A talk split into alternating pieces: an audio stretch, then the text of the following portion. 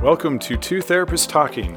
The hope for this podcast is to talk about important issues related to couples and individuals who are struggling in their lives with many different issues. I'm David Thompson, a marriage and family therapist. And I'm Sherry Christensen, marriage and family therapist. Please join us as we explore these issues together, and we hope you will learn and be enlightened along the way. Come find us at twotherapisttalking.com. If you like what you're hearing, please get on and rate us and subscribe to the podcast. Hi, and welcome back to Two Therapists Talking. I am David. And I'm Sherry. And today we're going to talk about a concept that I came up with many years ago, and it just has grown and a lot of fleshing out that's happened over the over time and David and I have been talking about it and fleshing it out even more. Um, the concept is that we can't heal when we're in battle. So I use this as we talk uh, to people who have been hurt, right? It's just like being a, a war vet, right? Or someone actually in battle, right? We don't expect people to heal from PTSD while they're still on the battlegrounds being shot at. Right. right? It's just not going to happen. They have to be able to come home, have some safety around their lives, and then be able to work through what they've experienced and heal from those experiences. Right. How does that look emotionally? Right, which is usually where you find yourself in an office like this doing therapy. Mm-hmm. Sometimes, though, there is physical violence in relationships, and in right. those cases, it's the same concept of we really can't work towards healing if there is still any kind of violence. And often in those cases, there needs to be a separation. There needs to be just um, a cessation of that sort of behavior before we can even begin to look at the relationship and what do we want to do, and for the person to feel good enough about themselves to know what they need to do. Right. I love that. Yes, because when you're getting constantly hammered, you often lose your ability to understand what you need. Right. And so, in cases of physical violence, that has to cease for the relationship to move forward. In cases of emotional abuse, mm-hmm. um, I think that's far more common and where most people find themselves that we meet with and talk to. So, what does that look like? Right. What does the battle look like? If we had to define the battle, what would that mean? I think it would mean that there can't be um, fighting or attacks on the person's character or worth in the relationship. So mm-hmm. often you see couples who there's a lot of contempt, there's a lot of name calling, there's a lot of just hurt and yeah. discussions, talking that isn't meant for understanding or coming together. Right. But it's just expressing frustration and anger. Yeah, just unloading on the other person. Just unloading in mm-hmm. a very hurtful way. Yeah. And the idea is to try to help each other to feel better and right. to feel loved. That's the healing, that's the reconciliation, and often the emotional abuse, which, you know, we hear this a lot. Yeah. What does that mean? I think that's fair to talk about too. Technically, what does emotional abuse mean? Um, trying to think if I've looked up the definition recently. Really, by definition, everybody's emotionally abusive. It would only right. take hurting someone's feelings, in a sense, to be emotionally abusive. Yeah. But and intentionally moving towards some of those spaces. Yeah. Mm-hmm.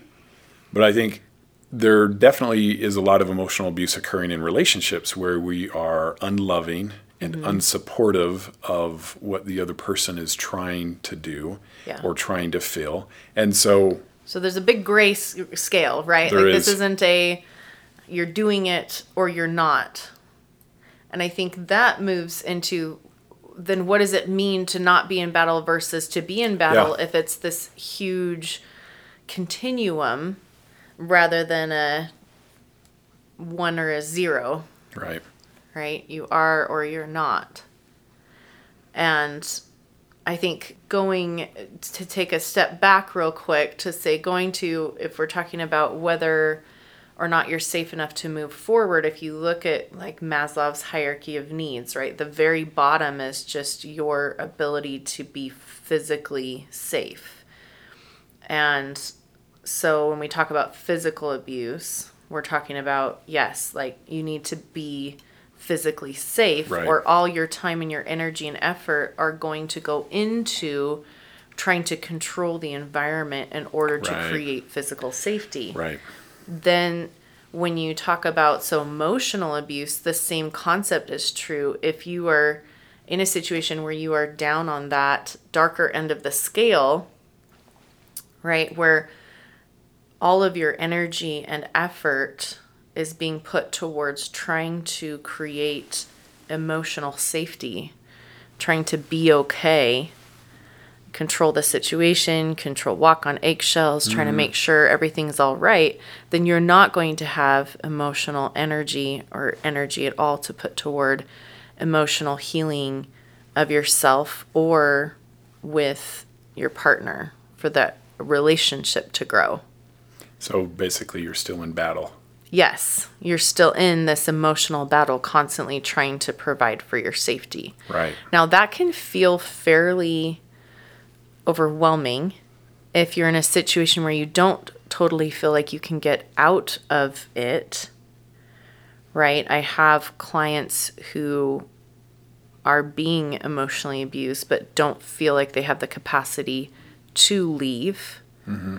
Whether, you know, financial reasons or, you know, whatever else is in that. So, does that automatically mean, well, you're out, you can't heal, you can't, you're just stuck forever? And the answer is no again, because also that healing space is that gray mm-hmm. area, it's that continuum. So the more that you're, they're opposite ends of things. So the more that you're in an emotionally or physically abusive situation, the less that you're able to heal. And so we want to talk about what it looks like to create space, even if you are, or create boundaries in which you can step out of. So we take we we talk a lot about boundaries and creating space Right. as a really great boundary, and this is why you're literally creating space from the battle in order to heal. You're leaving the battle. Mm-hmm. Right. And that's the only way you're going to heal. And it doesn't mean I'm 100% out of the relationship because someone hurt my feelings. Right. Right? There's again a gradation of how you set those boundaries in that space around yourself, but you do need to remove yourself from the battle mm-hmm. in order to heal. Yep. And I want to bring up a point for guys who maybe are in sexual addiction. In order for your spouse to begin healing, this is just one more plug, I guess, for being completely honest. As long as there's continued deceit or hiding or keeping secrets, it keeps your spouse in the battle, as it were. Yes. And Thank so you. one really important consideration is as long as there is any of that behavior, she's stuck. Yes. You have to start being honest for healing to even begin to take place. Mm-hmm. Because without that, you're just sort of in a holding pattern and you know maybe you can be in a holding pattern for a while, but eventually everybody's going to get worn out. Yeah. And Eventually, there's going to need to be more space and more space and more space Until in order, yes, to, for them to be able to heal and be okay until eventually it pushes you over the edge of the relationship. Right. So, just one more plug for as soon as you can, commit to complete honesty. Yes. And the openness and the willing, we talk about the HOW acronym, and I think all three of those are critical Yeah. spaces if you want to create safety and remove the battle for your spouse. Honest, open, and willing. So when you're not open and you're withholding things or you don't, you know, you're shutting down around things, if you're not really willing to take some of the steps that that create uh, a gentle playing field rather than a battlefield, then that is going to keep them in the battle. Right. So, gaslighting, dishonesty, uh, resentment, resisting any type of like shifts or changes that are recommended by your therapist or by your recovery program, those kinds of things, they're going to see that resistance to moving out of the battlefield and into a healthy playing field. Yep. Okay, so let's talk about the spouse or whoever it is that's being hurt in whatever way. So this is applicable in couple relationships, this is applicable in friendships, this is applicable in family, extended family, in laws, you know, all the different situations, right, that we think about as being hard relationship situations. And look at how do you step out of the battlefield? Because again, that can feel very overwhelming. Like, well, I'm stuck with my in laws or I'm stuck with my spouse, at least at this point, because it's mm-hmm. not bad enough to walk away from the relationship, but I'm continuing to get hurt. What do I do? And that is where boundaries come in. And if you haven't listened to our myriad episodes on boundaries, Some good ones. and there will be many more, I'm sure. Please take time to go and listen to those. One of the concepts that we talk about in those is that space is one of the best boundaries that you mm-hmm. have. And that can look like physical space or emotional space. And, you know, we can start at one end and do something small and create some emotional space for ourselves. And then, if that's not working in the relationship and we are can still continue to be in battle, then we increase that a little more, a little more. Then maybe we start adding physical space eventually. And, you know, it can go all the way to the the point at which we don't have contact with someone, Right. right? Yep. I feel like in society we jump to that really quickly a lot of times. It's like, oh, they're toxic, they're out of my life. I'm never engaging with them again, right? Yeah. Definitely have that the toxic buzzword and so we just cut them out. And that's not actually what we need to be doing all the time, right? There's a lot of emotional space Yep. Along the way that we can create and different levels of that and even different levels of physical space that don't involve completely cutting someone out of our life entirely. And I'm not saying that that's not necessary in some circumstances. I don't think we're saying that at all, but there's different stages to that progression. Right. And if you've never set boundaries before, we don't necessarily need to jump to what some people refer to as a boundaries explosion and jump to like completely cutting them out of your life. Boundaries explosion, Yes. which is well intentioned because this idea of Yes. protecting myself can come on strong. Mm-hmm. You can uh, do a retreat or talk to friends, and you are all aboard. I'm taking care of me now, and come home and boundaries explosion, yes. which is reasonable, makes sense. Yes. And if you do that, you're not a bad, wrong, horrible person, right? It's just as we, if you think about a pendulum swinging back and forth, and if you've been at one side, stuck to the extreme of one side, and you let go of that, you will likely swing to the other side, right? Right. And over that. So as we're as you're noticing that, maybe you've noticed, okay, I think I might be have a boundaries explosion in this area. I might need to step it back a little bit, not just completely cut them off forever, but find maybe a, a more central space. And this takes a lot of work. Creating space and boundaries in a really healthy way takes a lot of work. It does in a healthy way Mm-hmm. because the boundaries explosion is easier. Right. And so to find a balance, like Sherry is talking about, will take a lot more work. And constant re- evaluation and understanding of how you've shifted and changed, how they may have shifted and changed. Are they more open now? Are they not? Where is that level of sufficient removal from battle without it being perfect 100%, maybe? Right. right? Because none of us are. So without, but enough and sufficient that you can then, as as a couple, move forward together, or that there's enough space that you as an individual can move forward and progress and heal and do your work, even if your partner or the other people in your life are not currently doing that. Right. But this work will pay off because if you find a better balance, your partner will be a lot more motivated.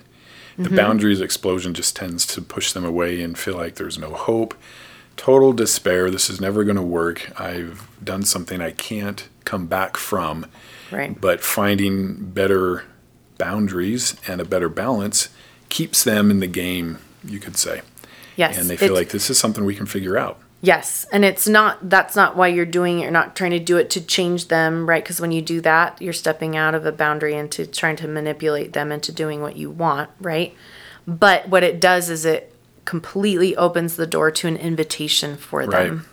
to be okay themselves and treat you in a more healthy and appropriate way because if you'll remember from our other episodes boundaries are you teaching other people how to treat you mm-hmm. And be respectful toward you so it invites this space of them treating you with more respect and therefore being able to move forward as as a couple and additionally it invites them to shift themselves Yeah. into a more healthy space. Right. Yes. So it's this this beautiful invitation as you actually it sounds funny, right? You're creating space to cr- actually create more cohesion and closeness. Yes. But there's a lot of dichotomies, aren't there, in life, Yes. right? Yeah. I mean, all of, of addiction recovery is surrender to victory. Yeah. There is so many things that are like that, but this is a good process. And we talk about, we've mentioned, you know, in a relationship, our job is to be loving and to communicate clearly and to hold boundaries. We've talked about that in past episodes. So this is part of the communicating clearly part yes. is being able to find balance and creating space as needed so that you can leave the battle and enter I in my brain I see like a battlefield and like the white tents on the side or something. And this is oh, where yeah. you go when you're injured and you're out of the mm-hmm. battle. And the other side does not target these areas, does not target these white tents because they know that either whatever side you're on, that's for healing. Yes. And I like that idea. Yeah, I like that as well. So when you move into that tent, then into that area for healing where you're regrouping, where you're going through your wounds and taking care of those. So, what does that space of healing look like? And that looks like self care. Self care. Yes. And we are going to do an episode on self care. So, this is a concept that we're bringing in these other concepts that we want you to go listen to all of those episodes on. So, go and listen to the boundaries episode, learn how to go through that process of evaluating where am i? What do i need to create emotional and or physical space? Mm-hmm. Not so that i'm completely cutting out in some instances the person Right. but i'm working within that middle ground to find a space that i can then devote time and energy and effort to my healing.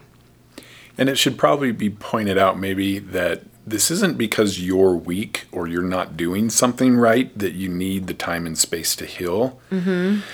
Maybe some of you are feeling like, well, if I was strong enough, I wouldn't need to take time and space. And it feels a little odd perhaps to be uh, doing that intentionally. But if you don't take time and space, and you won't get what you need to heal, how are you going to continue to show up in this relationship? Right. Or perhaps more importantly, for yourself. Mm-hmm. Right. we want to be able to have these, you know, connecting relationships, but we also need to be connected to ourselves. Right. And if you are so injured that you cannot walk, you cannot run, you cannot do life, then you need to be taking that time in that healing tent for yourself. And sometimes we do. We get in that, and I certainly have been there in my own life where I'm limping along with this broken leg trying to walk on it. Like, I can do it. I can make it. I can, Yeah. I, you know, it'll be fine. It'll be fine. But I'm not really living in the reality of what's happened, right? In those moments. Right. And being, again, being worth your own time and your own energy to heal those wounds will make massive differences in what you are able to bring to the table for yourself and for every other relationship that you are in. Yep. So do the hard and intense work of healing to provide that. So create the space and do that intense work. It's kind of like putting yourself, uh, as my mom would say, putting yourself in a, in uh, emotional intensive care. Yeah. And I love that concept because what does that concept mean? When you're in intensive care for physical ailments, right? You are doing nothing but healing in that space. You're not going to work, you're not like taking care of kids, you're not, you know, doing all of these other things in your life. You're not making dinner for the neighbors, right? You are 100% focused on your healing.